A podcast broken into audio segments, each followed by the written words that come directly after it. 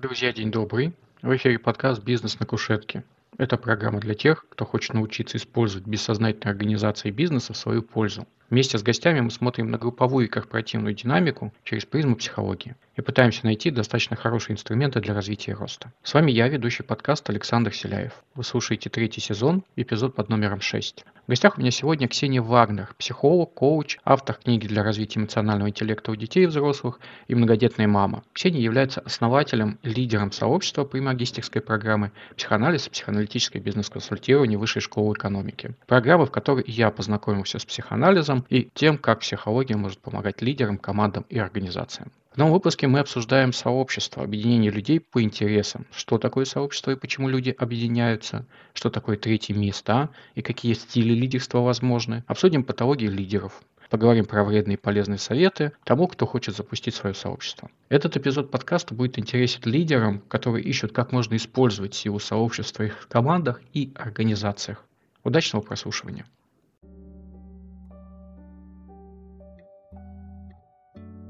Ксюша, здравствуй. Спасибо, что пришла в гости. Саша, привет. Спасибо за приглашение. У нас сегодня тема про формальные, неформальные, разные другие сообщества. Ты возглавляешь сообщество, я бы сказал, действительно, это формальное, неформальное, потому что все равно это привязано да, к руководству нашей магистерской программы любимой «Психоанализ, психоаналитическое бизнес-консультирование». И прежде чем начать двигаться дальше, обсуждать про эти сообщества, формальные, неформальные, какие-то еще, давай не определимся, что такое неформальное сообщество, какие есть границы и зачем они нужны. А, я предложила бы тебе начать с того, что такое вообще сообщество и зачем люди объединяются в сообщество. И если мы зададимся этими вопросами, мы увидим, что история Э, создание сообществ уходит своими корнями далеко в прошлое. На самом деле еще к временам Древней Греции, где существовали так называемые лаконикумы, это были бани, э, в которых э, люди объединялись для обсуждения важных жизненных и философских вопросов. Это были а, масонские таверны в Англии, где также, да, например, объединялись масоны. Это был круглый стол короля Артура. В нашей стране, в России, мне первое, что как человеку с первым гуманитарным образованием приходит в голову, это литературные салоны, например, э, салон Зинаиды Волконской, куда ходили Пушкин с Чаадаевым. То есть сама традиция объединения людей да, в некие сообщества, она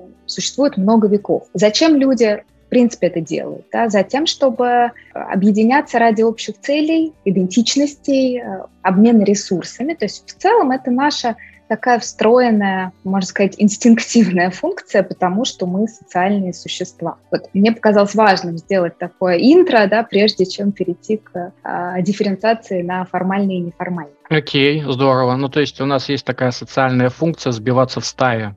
И поэтому в сообществах нам а, гораздо безопаснее проживать какие-то, может быть, даже тревоги, переживать мысли, рефлексировать. Поэтому, в принципе, это наша нормальная реакция. Абсолютно верно. Это про потребность безопасности, да, если мы обратимся к теории базовых потребностей. Но это и потребность в развитии. И э, здесь я хочу с тобой поделиться э, интересным э, исследованием и работой американского социолога Рэя Ольденбурга. В 80-х годах он высказал идею, что человек бывает более эффективен за пределами рабочего пространства и за пределами семьи. Назвал это, этот феномен он назвал теорией третьего места. То есть первое место – это дом, второе место – это работа, да, офис или некое рабочее пространство, а вот это третье место, это может быть э, все что угодно, где человек становится более креативен и эффективен. В качестве примеров таких третьих мест он называл как раз и какие-то салоны для женщин, например, да, там э, салон красоты, в принципе, некие комьюнити, которые могут возникать вот где-то в этих третьих местах. Да? Например, человек ходит в фитнес-зал, у него там какой-то образуется комьюнити, а, ходит э, в, мы об этом, я думаю, еще сегодня будем говорить, в читательский клуб, у него там образуется да, да, какое-то комьюнити. Здесь э, очень э, важно, что у этого третьего места, почему да, он высказал гипотезу, что человек там больше раскрывается, да, потому что у него есть и рекреационная роль. Рекреационная, развлекательная роль. Что она дает? Она дает э, человеку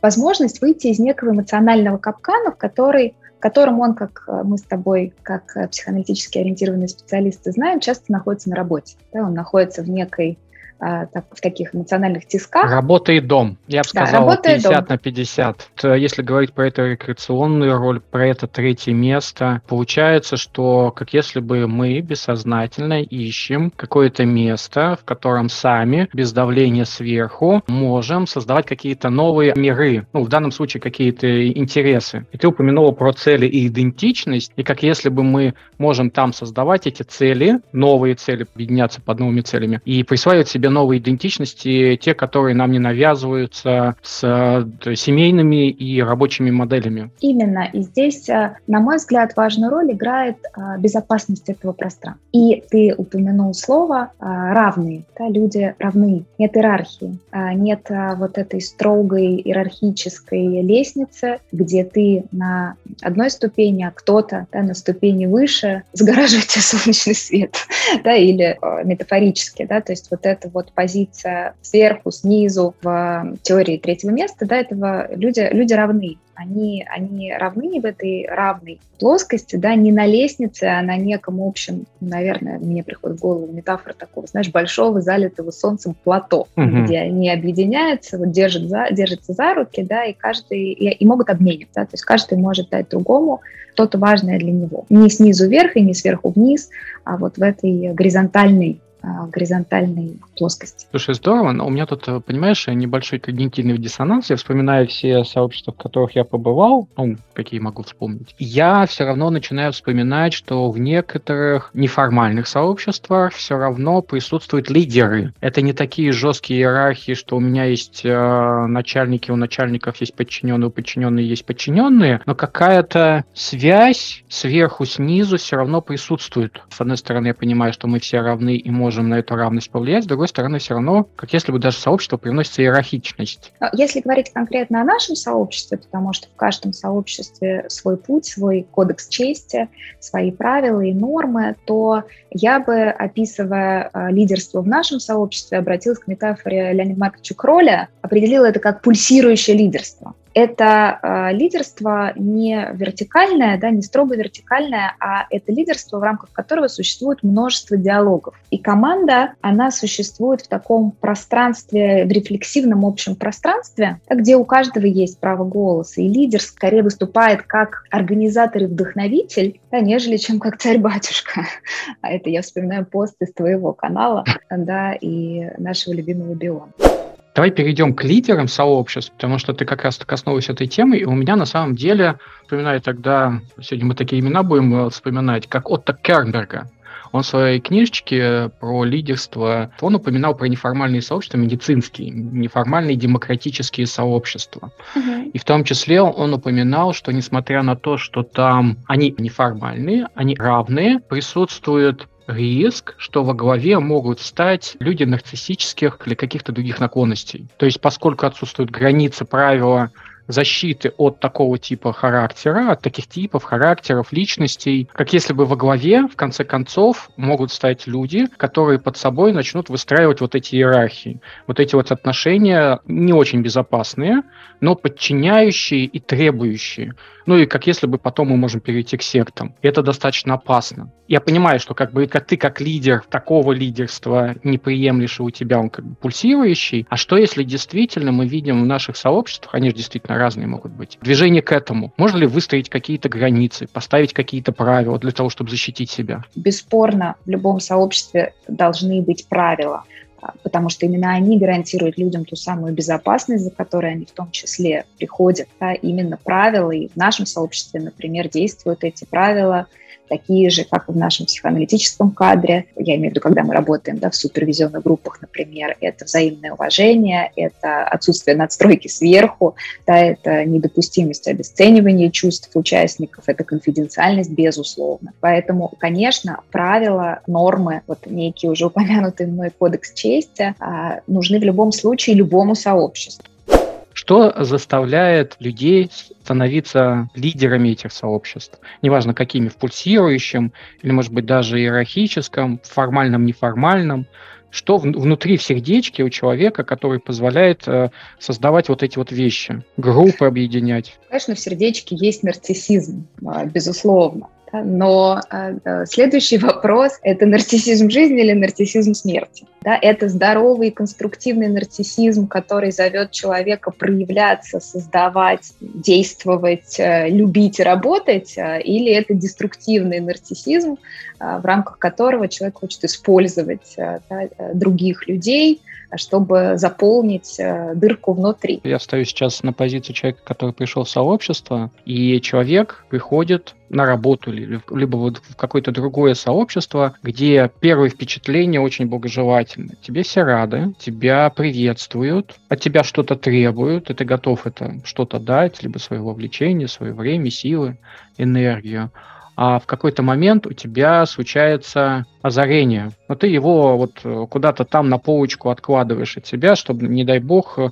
как бы не обидеть этих радостных, э, счастливых людей, которые рядом с тебя, с тобой и которым, с которыми тебе приятно. Есть ли какая-нибудь рекомендация для человека, который вступает в сообщество, проверить, насколько это сообщество может его затянуть дальше, потому что все равно, когда мы говорим о том, что нас окружает, все равно могут быть вещи достаточно опасные. Мы живем в мире, где есть секты, мы живем в мире, где есть нарциссические лидеры, которые вокруг себя э, создают последователей, привлекающих других последователей, но все равно возглавляющие. Я бы предположила, что люди, которых может, как ты сказал, затянуть, то есть, если я верно слышу, которые могут впасть в некую зависимость от пребывания в этом сообществе, это люди, на мой взгляд, в инфантильной позиции. Да? То есть это uh-huh. если человек приходит в сообщество с такой бессознательной потребностью обрести в этом сообществе теплую грудь матери да, или закон отца, желательно и то, и другое одновременно –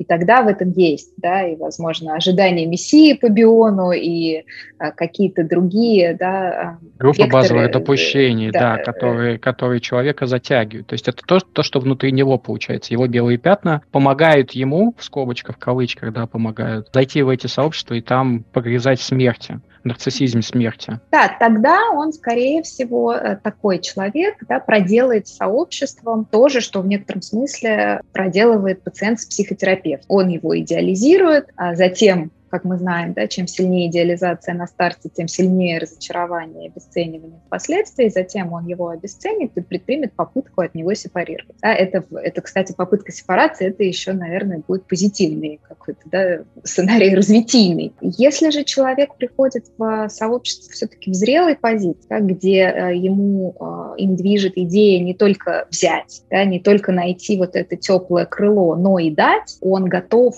к э, зрелому взаимодействию обмену, он готов к партнерству. В этой редакции сообщество тебя не затягивает, а сообщество тебя, а, наоборот, продвигает. И это доказано да, и результатами исследований социальных, где люди, по данным соцопросов и в США, и в Европе, они, являясь частью какого-то комьюнити достаточно продолжительном да, отрезке времени, они начинают легче зарабатывать, они и больше зарабатывать, да, они быстрее находят единомышленников, они порой находят и личное счастье. Резюмируя, я бы сказала, что ответ в тебе да, в том, в какой ты позиции входишь в это сообщество. То есть мы как раз переходим к плюсам, к минусам, потенциальным минусам, наверное, сообществ. Из того, что уже сегодня назвали, плюсы — это сообщество позволяет человеку развиваться, находить новые контакты. Соответственно, в дальнейшем эта сила сообществ поддерживает их в развитии, в профессиональном, эмоциональном, социальном, то есть связи множатся, и у человека есть больше возможностей подняться на какую-то ступеньку выше, даже там, на работе или дома. Второй момент, он действительно объединяется с людьми по своим целям, идентичностям, и это какая-то эмоциональная связь помогает ему стабилизироваться там, где ему не так безопасно, в работе, дома. Если еще какие-то позитивные функции у сообществ, у этих трех, третьих мест – я бы добавила коллективный интеллект. Да, это то, что в народе называется «одна голова хорошо, а две лучше», потому что это действительно способ находить более эффективные решения любых задач, да, любых запросов. Например, в нашем сообществе у нас есть а, такой формат, как бизнес за круглым столом. А с сентября это будет называться мастерская по работе с организационными кейсами. Да, это, и это мастерская, в которую может прийти любой представитель бизнеса с неким а, текущим запросом, да, и с этим запросом будет работать группа, группа коучей. Да, то есть ну, такая вот супервизия, интервизия, разбор кейса с привлечением людей со знаниями в бизнесе и экспертизой психодинамическом. Да, есть... и это такая очень интенсивная, понимаешь, да, это вот про очень Понимаю. интенсивное продвижение да, вперед. Поэтому вот этот коллективный интеллект, ну, во всяком случае, в нашем сообществе он совершенно точно да, работает, и у нас уже есть кейсы за те там, полгода, да, что мы существуем, что люди приходили, например, да, на тот же бизнес за круглым столом, и группа помогала настолько развернуть оптику восприятия того или иного своего внутреннего вопроса, да, что люди, ну, действительно, потом у них происходили изменения. Да, то есть даже после одной группы какие-то они а, совершали шаги, которые до этого были невозможны, да, которые до этого им были а, для них скрыты. А, и также вот я бы вернулась все-таки к той рекреационной роли, которую мы с тобой вначале а, обсуждали. Да, это про а, энергию, это про удовольствие. Мы же знаем, да, что где наш психический ресурс, он в удовольствии. И вот это совместное проживание удовольствия, а мы понимаем, что удовольствие становится x2, когда ты разделяешь его с кем-то. Да, мы тоже так устроены как социальные существа. А когда ты разделяешь э, не с одним человеком, а с 30, с 50, да, с сотней человек, это x, x 100 получается.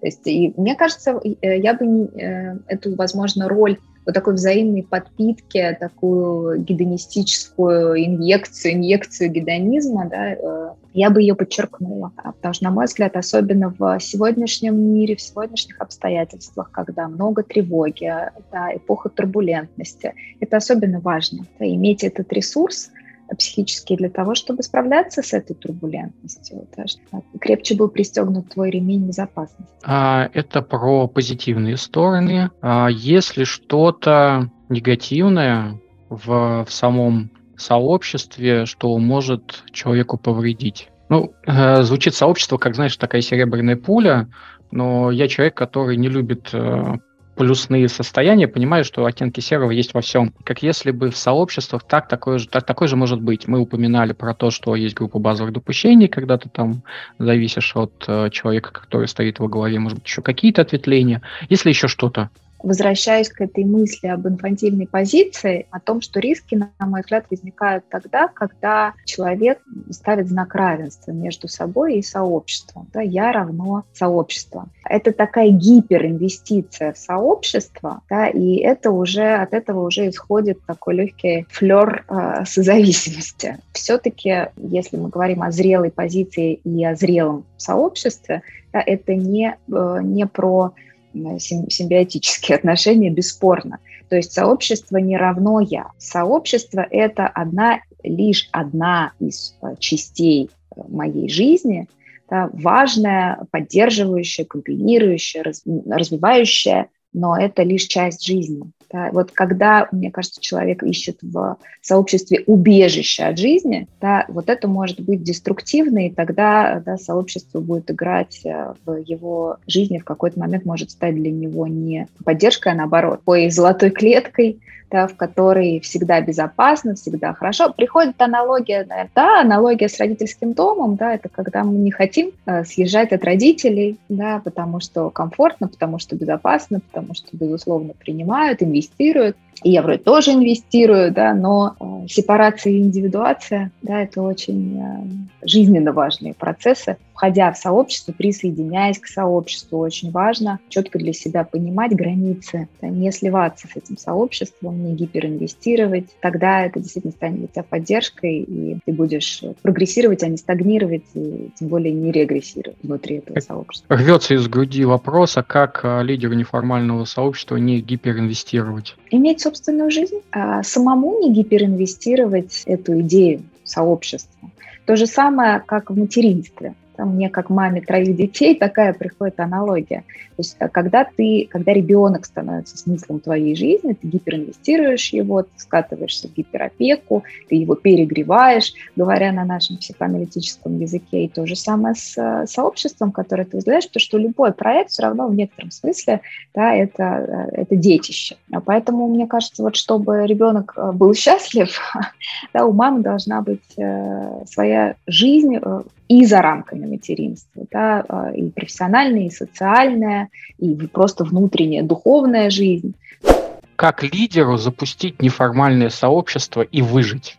Первое, с чем э, сталкивается лидер, это, конечно, негативные проекции, о которых тот же Кернберг писал. Конечно, чтобы выдержать эти негативные проекции, которые бывают очень и очень мощными. И агрессия, связанная с ними, которая продуцируется, да, бывает э, действительно девятый вал. Чтобы выдержать эту агрессию, на мой взгляд, очень важно три вещи держать в голове. Первое — отделять, да, то есть осознавать, что эта агрессия адресована не тебе лично, да, но это проекция. То есть это внутренние процессы человека, которые э, активизировались, потому что вот это событие связанное с тобой, стало триггером, да, вот ему попало куда-то туда, где у него пульсирует и болит. И поэтому, да, ты стал таким материальным воплощением его боли, да, и в тебя полетели стрелы, но изначально эти стрелы адресованы другим людям. Вот я на днях смотрела с э, детьми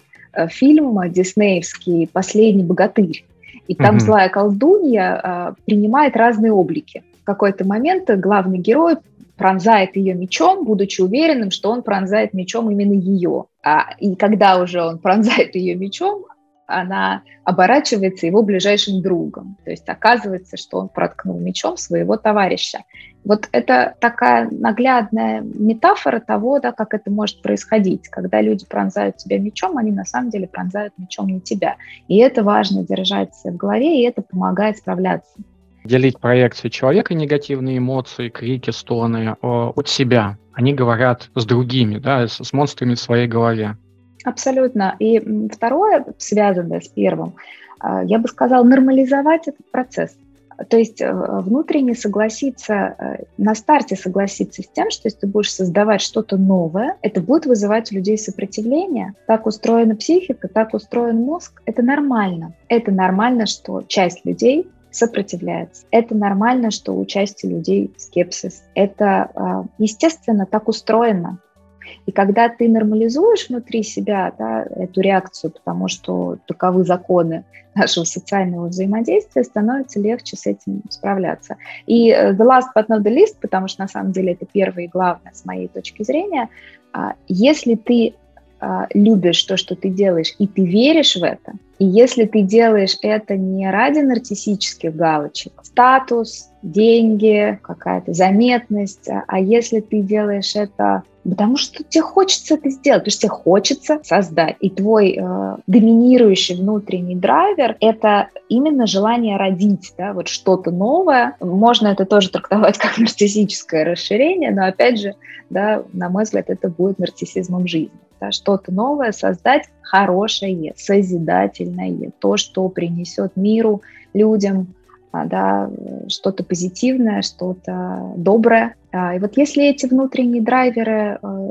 работают, это как позвоночник. Да, они тебя будут э, держать, они тебе позволят э, выдержать любую нагрузку, потому что деньги, статус, какая-то известность – это не позвоночник. Но иногда на это можно опереться. На деньги, статус и известность? В какой-то момент. Все равно это опора. Она зыбкая, она очень зыбкая, но это опора, которую люди предпочитают вот этому позвоночнику. Возможно, у тебя есть вопросы, которые имеет смысл разобрать. Что-то, что я не спросил, но ты знаешь, что это важно. А, мы с тобой говорили о лидерах сообщества, да, но мы прекрасно знаем, что один в поле не воин, да, и что на самом деле чем эффективнее лидер, тем эффективнее его команда, да, его способы взаимодействия с командой, мотивировать команду. И мне кажется, очень важно подчеркнуть, что успех, например, нашего сообщества, да, оно растет с каждым месяцем, да, то есть по всем показателям оно а, развивается. Это успех команды, конечно. Это никогда не успех одного лидера. И это всегда успех коллективный, это успех всех, кто создает это сообщество. А сообщество создает команда, помимо лидера, вместе с лидером. Успех, конечно, создают люди, которые входят в это сообщество. и мне кажется очень важным, я сейчас даже говорю, у меня мурашки, вот это подчеркнуть, да, что э, здоровым сообществом тем, которое будет а, по здоровому пути развиваться, является то сообщество, где существует вот это, вот это коллективное творчество. Да, лидер может быть драйвером, да, да, лидер может быть организатором, он может быть генератором да, каких-то идей, форматов, каких-то креативных решений. Но вот, например, в нашей конкретной работе, да, результат того, что первые результаты и наш успех, это, конечно, коллективный успех, это, это успех нашей команды. Переходим к завершающим рубрикам. Топ-5 вредных советов запускателю неформального сообщества, ну или вообще сообщества. Вредные-вредные советы. Первое, что приходит в голову, уже упомянутая нами с тобой сегодня связка ожидания, разочарования. Формируйте перед запуском максимально высокие ожидания а, от себя и от своего проекта, вот этих вот розовых единорогов на каких-то там да, сиреневых облаках. Заранее решите, что у вас все получится просто вот э, сходу и на тысячу процентов – да, и тогда вам будет э, мучительно больно падать с этих э, розовых облаков в реальность. То есть э, если переформулировать совет в конструктивный, да, ну вот э, очень важно, на мой взгляд, найти баланс да, между, конечно же, верой в себя и позитивным прогнозом, да, и таким вот заряжающим оптимизмом, и реальностью, в которой есть свои водные, заземлиться в хорошем смысле слова это не про пессимистичное, а, такое само, да, самосбывающееся пессимистичное пророчество, все будет плохо, да, все получится. И вместе с тем это не про идеализацию,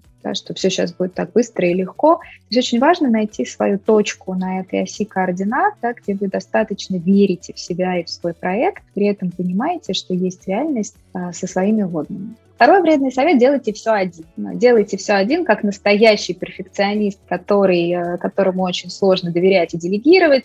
Делайте все самостоятельно, тогда вы выгорите очень быстро, а ни на что у вас энергии не останется, и сообщество ваше сдохнет, потому что оно живет, э, да, в том числе на вашем ресурсе. Третий вредный совет, тоже перфекционистский – гиперконтролируйте, то есть тратьте огромное количество энергии на то, чтобы, э, значит, каждый нюанс, каждая деталька, каждая буковка были абсолютно идеальны, это тоже поможет вам выиграть как можно быстрее. А, четвертый вредный совет, ты знаешь, про, тоже про отсутствие доверия, да, про то, что э, про страхи, да, идите не за своими желаниями, дать людям что-то хорошее, а идите за своим страхом отвержения, за страхом того, что людям это не нужно, да, как можно больше думайте о своих страхах, а, и тогда, как мы знаем, следуя закону бессознательного, они обязательно реализуются. Пятый вредный совет, ну, тоже упомянутая нами, да, нарциссическая программа. Думайте о том, а, не что вы создадите, думайте о том, что вы получите, как можно больше, а о том, что вы дадите, не думайте вообще. Ну, то есть, если пере, все-таки да, переформулировать, очень важно доверять команде и людям, которые вступают в твое сообщество. Очень важно идти, на мой взгляд, за да, все-таки здоровой, светлой частью, которая хочется создавать. А, очень важно сохранять э, вот эту взрослую позицию, да, коучинговое я, о котором нам так много говорил во время нашего обучения Андрей Владимирович, которая позволяет подняться над детской травмой, конечно, травмы актуализируются, когда мы сами тоже идем в какой-то новый стрессовый опыт. И мы должны тоже об этом помнить. Мы должны быть к этому готовы, когда мы подписываем этот контракт, эту сделку с тем, что мы будем создавать что-то новое. На самом деле неважно, сообщество это или что бы то ни было другое. Мы должны понимать, что нам будет, да, будут свои вызовы, будет свой стресс, и стресс обязательно нашего внутреннего ребенка а, да, в какой-то момент на психическую сцену выведет. И это тоже нормально. Да, он выведет ребенка с его магистральной травмой, эта травма тоже да, запульсирует. И вот э, э, задача не в том, чтобы э, это предотвратить, да, чтобы вот закрыть ребенка в чулане и засунуть ему кляпку. А задача в том, чтобы, когда это произойдет, очень вовремя своим коучинговым взрослым я проделать с этим ребенком определенную психическую работу, которая поможет э, ему занять свое место, свое правильное место внутри да, личности и даже больше того поможет ему стать не, не саботировать происходящее да, через травму, стать э, союзником да, и привнести свой детский ресурс которого тоже очень много да, в нашей этой инфантильной части. Слушай, мне отзывается, и я вспоминаю свою первую встречу с Андреем Владимировичем. Ну, я вообще не знал, кто это. Я, я пришел на первую встречу после того, как уже зачислили. Зашел какой-то высокий мужчина, что-то мы там какую-то картину э, анализировали, первые кейсы разборные от э, него, и он сказал фразу, которая, собственно, меня немножечко это с одной стороны напрягла, с другой стороны, как это я понял, что я, в принципе, пришел сюда правильно. Будет сложно в течение первых вот этих вот следующих двух лет.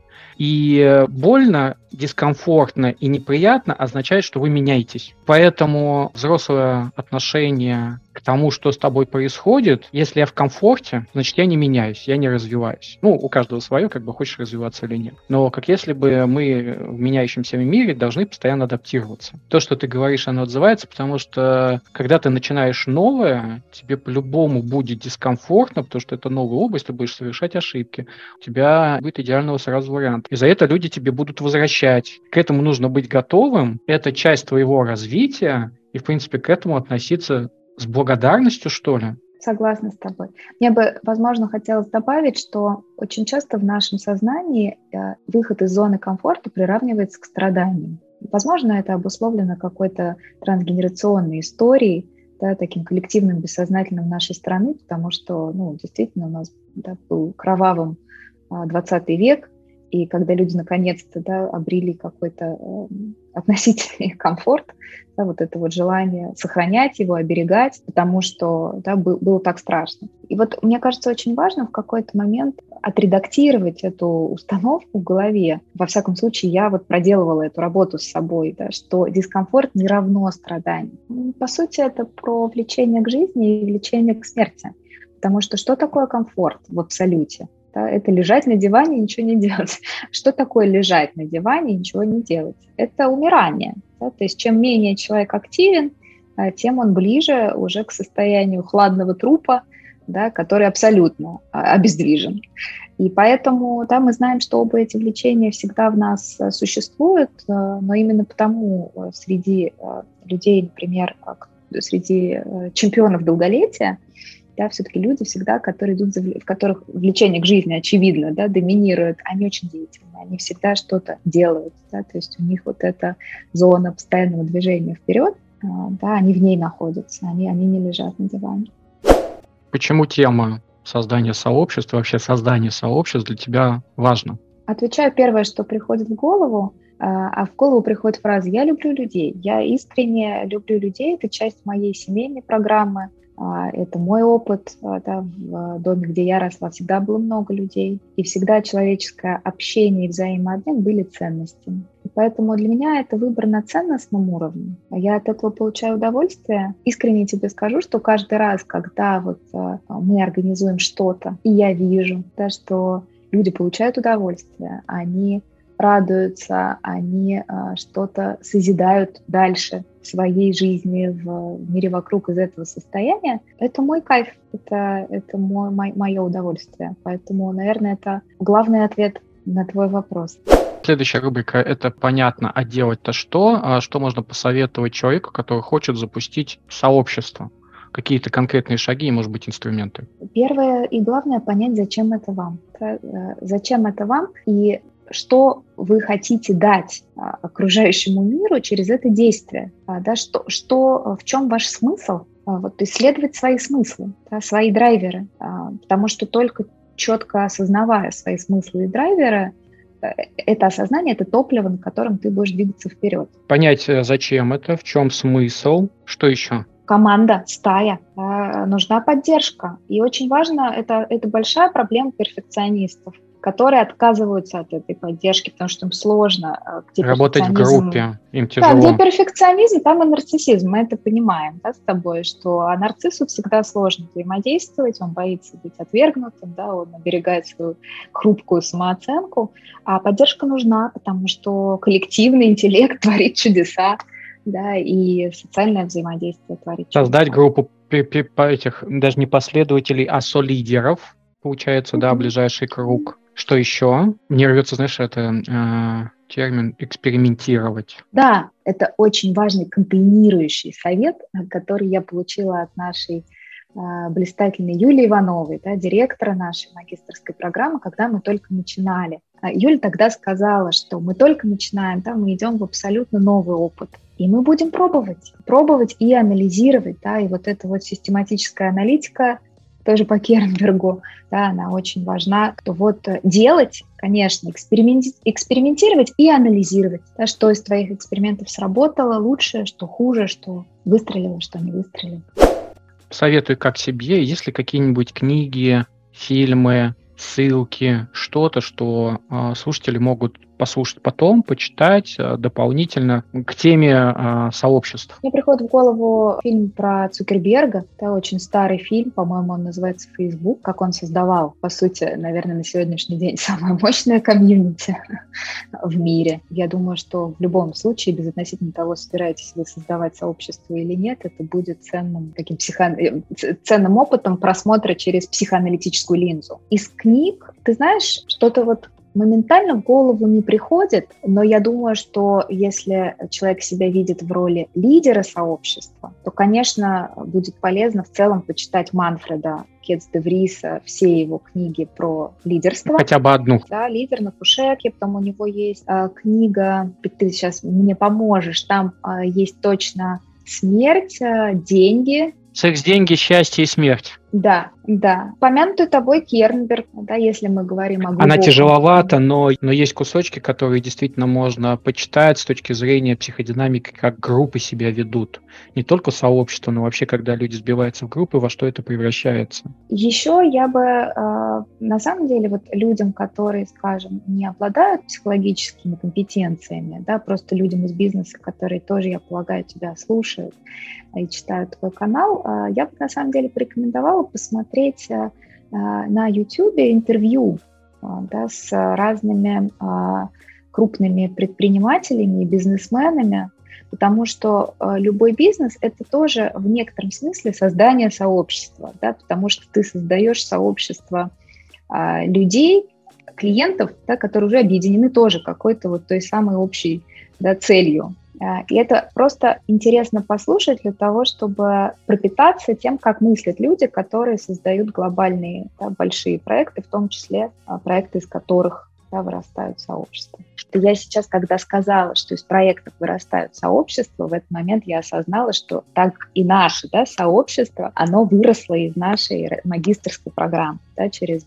через очень большого, крутого, крутейшего в мире образовательного проекта коучингового.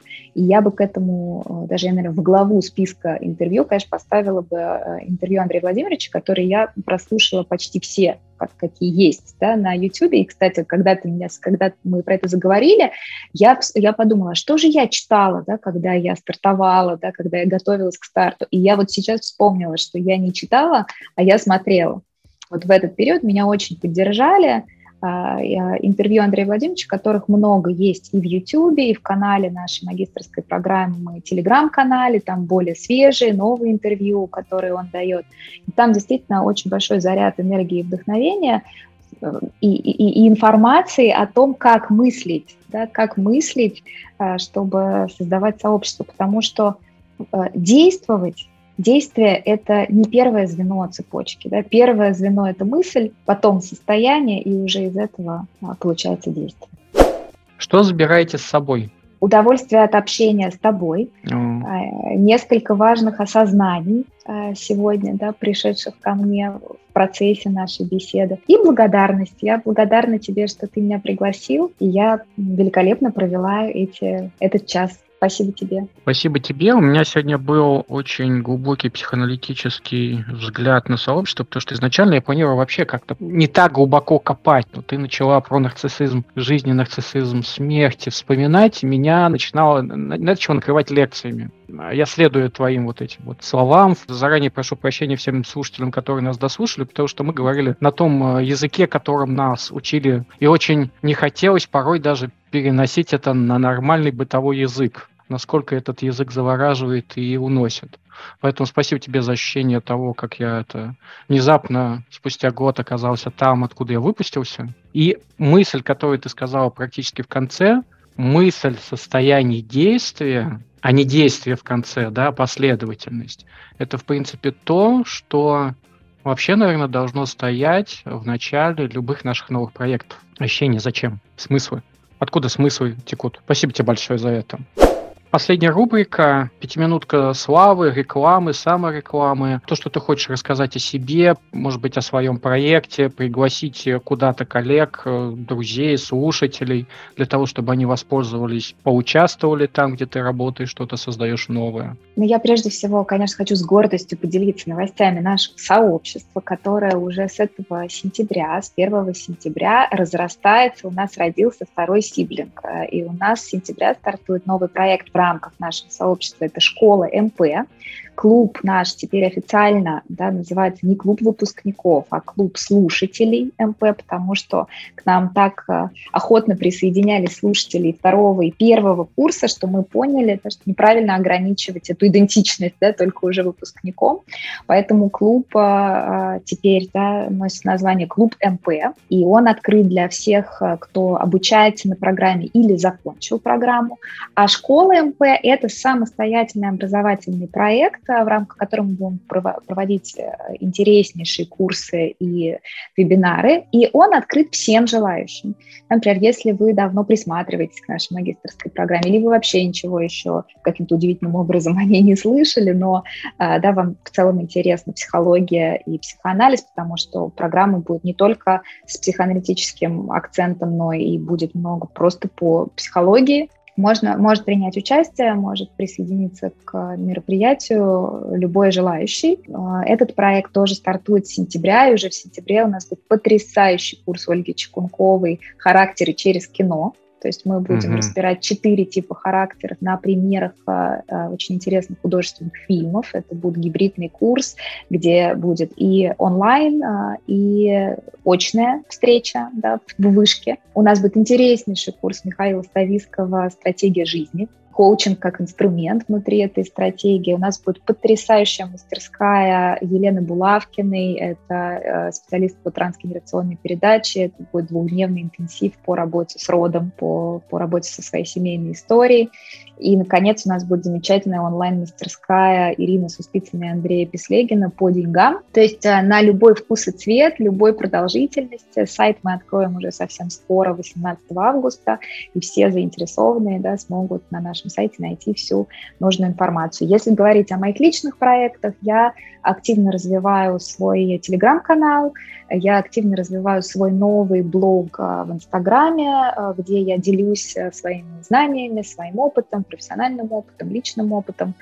Ну, можно подписаться да, на все мои ресурсы, там всегда есть актуальная информация о моих текущих проектах и активностях. В сентябре будет первый вебинар. Я планирую провести первый вебинар на тему финансового мышления приглашаю тоже всех, кому интересно. Спасибо тебе большое за твое участие. Всем, кто нас дослушал, спасибо большое. Еще раз прошу прощения, что не пересказывал то, что говорила Ксения на психоаналитическом языке, на бытовой, потому что это действительно язык такой достаточно трогающий, бессознательный. Саша, мне кажется, приятный. нас э, все поняли. Прости, что перебила. Но я не знаю, я, я заранее да, подстилаю соломки. Потому что в некоторых Хорошо. случаях я такой, а, про это я даже еще в телеграм-канале своем не писал, но надеюсь, все понимают о чем. Ксения, спасибо тебе большое, что пришла. Спасибо, Саш. Хорошего тебе дня и остаемся на связи. И всем прекрасного дня, кто нас будет слушать, э, когда будет слушать. Всем, всем, всем счастливо. Всем пока. Пока.